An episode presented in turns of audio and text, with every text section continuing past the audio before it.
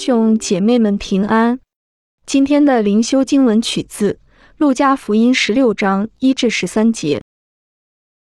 耶稣又对门徒说：“有一个财主的管家，别人向他主人告他浪费主人的财物。主人叫他来，对他说：‘我听见你这是怎么样呢？把你所经管的交代明白，因你不能再做我的管家。’那管家心里说：‘主人辞我。’”不用我再做管家，我将来做什么？锄地呢？无力；讨饭呢？怕羞。我知道怎么行，好叫人在我不做管家之后接我到他们家里去。于是把欠他主人债的一个一个的叫了来，问头一个说：“你欠我主人多少？”他说：“一百篓油。”管家说：“拿你的账，快坐下写五十。”又问一个说：“你欠多少？”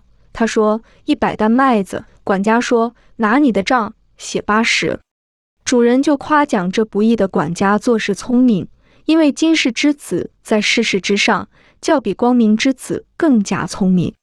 我又告诉你们，要借着那不义的钱财结交朋友，到了钱财无用的时候，他们可以接你们到永存的账目里去。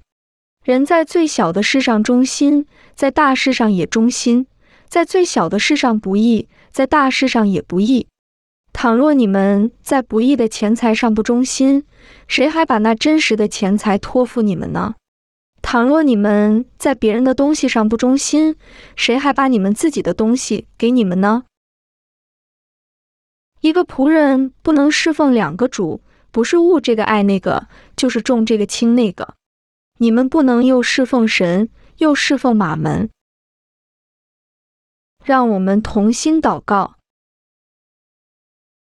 我们的主，求你恩高所有在世上执政掌权的领袖，引导他们行出你所喜悦的事。Amen。愿你有爱神的心，享受神永远的福乐。